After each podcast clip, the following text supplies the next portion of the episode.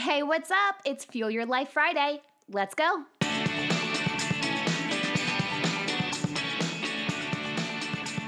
Happy New Year, friends. Ah, oh, the first episode of the new year. I spent my new year with my fam bam and one of my best friends, Leslie, who's more like family after over twenty years of friendship.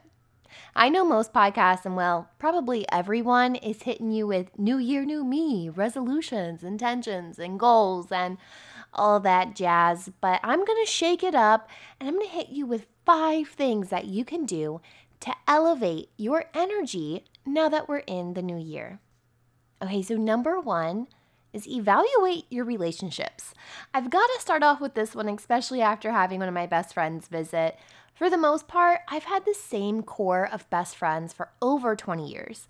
My first friend in kindergarten is still one of my five best friends twenty-eight years later. But that doesn't mean that my crew hasn't changed over the years. I've had friends drift away, most times without ill will. We just grew apart and we're in different phases of life. But I've also had friends that I've kind of had to break up with because they were energy vampires and we really weren't ascending at the same pace or even had the same visions in life. When you're evaluating your relationships, do it with all of your relationships. Relationships with your kids, your family members, friends, and yes, even your partner. If you're in a toxic relationship and you know it's time to leave, but you haven't been able to make that jump, remind yourself of your worth and that you are worth the relationship of your dreams. And don't forget to evaluate the relationship you have with yourself. This is a tough one if you are not where you want to be, but there is no better time than now to examine it. Number two, energy up, energy up, energy up. So podcast guest and mindfulness expert Sheryl Turner had taught me this trick a few years ago. We were about to get on a business call and I was having a very low vibrational day. I mean, I was pretty down. And she asked me how I was feeling and I told her I was not feeling my best self. So she told me to sit up straight and say, energy up, energy up, energy up. And say it three times. And when you do this, you're summoning your energy to rise. But also, you really can't help but to say it with a smile because you feel a little silly, and that in itself raises your energy. Number three, visualize the best scenarios. So this can be super tough to do because it requires a level of mindfulness. We're naturally really quick at realizing and analyzing the worst that could happen. But what if you switch gears and you start to visualize the best scenarios? Visualize what your year looks like, the things that would bring you joy and allow you to live in abundance, whatever that may look like for you. Visualize it. Who's there? Where are you? How does it make you feel? When we visualize the best scenarios, we can truly begin to manifest them. Number four, feng shui your home. If you haven't caught the episode with Patricia Lohan, go back and check that one out.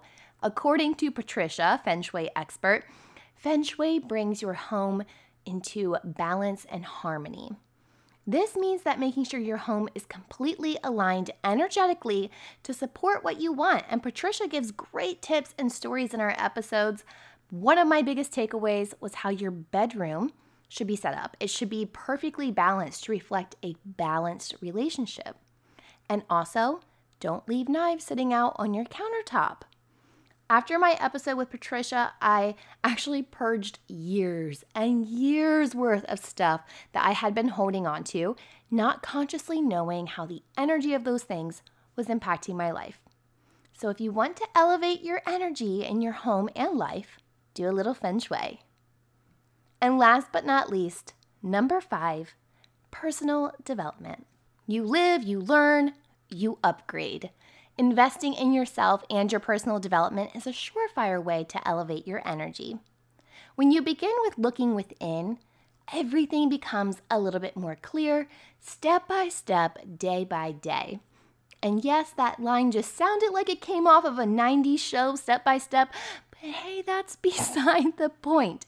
My take on personal development is that when you begin to kind of peel back the layers of self and understand more about why you operate the way that you do, you find that you give yourself more permission to be who you truly are and who you want to be. Your personal and professional development are made up of spiritual, emotional, intellectual, and physical growth. Evaluate each area of your life and think about where you can improve. So I hope that this helped give you some guidance of how to elevate your energy, and I hope that you are abundantly blessed in twenty twenty-one. Oh my goodness, it still feels so weird to say that. And of course, that all of your dreams come true. I also hope that we continue to share this journey together. I value each and every one of you, and I am honored when you hit play and tune in and turn it up. I'll see you back here next week, but until then, remember, every level of life is an opportunity to grow. Be well, my friend.